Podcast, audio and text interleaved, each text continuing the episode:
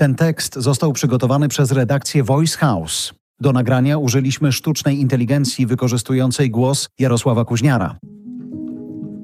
Ze studia Voice House specjalna seria podcastów Ukraine in Brief. Najnowsze wiadomości dotyczą 13 marca 2023 roku.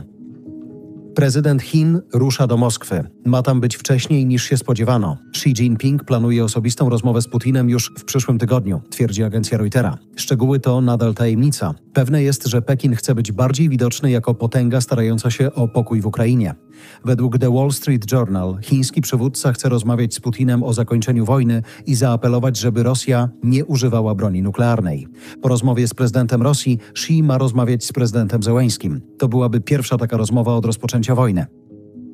Rosja akceptuje przedłużenie umowy zbożowej tylko na dwa miesiące. Organizacja Narodów Zjednoczonych i Turcja wynegocjowały z Rosją i Ukrainą porozumienie w lipcu zeszłego roku. Kijów mógł dzięki temu sprzedawać żywności z trzech portów nad Morzem Czarnym. Umowa ułatwiała zapanowanie nad cenami i brakami żywności na świecie. Ale dziś Rosja twierdzi po rozmowach w Genewie, że Ukraina może dalej na takiej umowie zarabiać, a Moskwa jest zablokowana ze sprzedażą swoich nawozów. Niewiele się o tym mówiło, ale to porozumienie było dla Moskwy w kontekście handlu nawozami skrajnie ważne.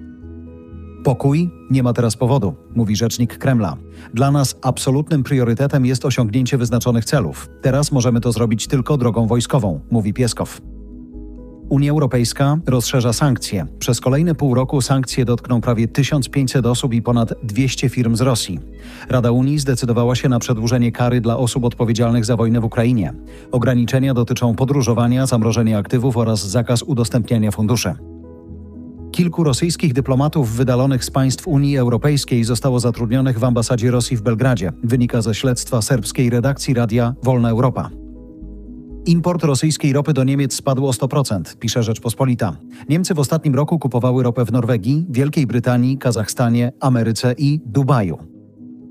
Polska i Ukraina zacieśnią współpracę energetyczną. Specjalne porozumienie między firmami handlującymi prądem, gazem i ropą ma być podpisane w połowie marca. Obecni będą przedstawiciele polskiego i ukraińskiego rządu. Ten tekst został przygotowany przez redakcję Voice House. Do nagrania użyliśmy sztucznej inteligencji wykorzystującej głos Jarosława Kuźniara.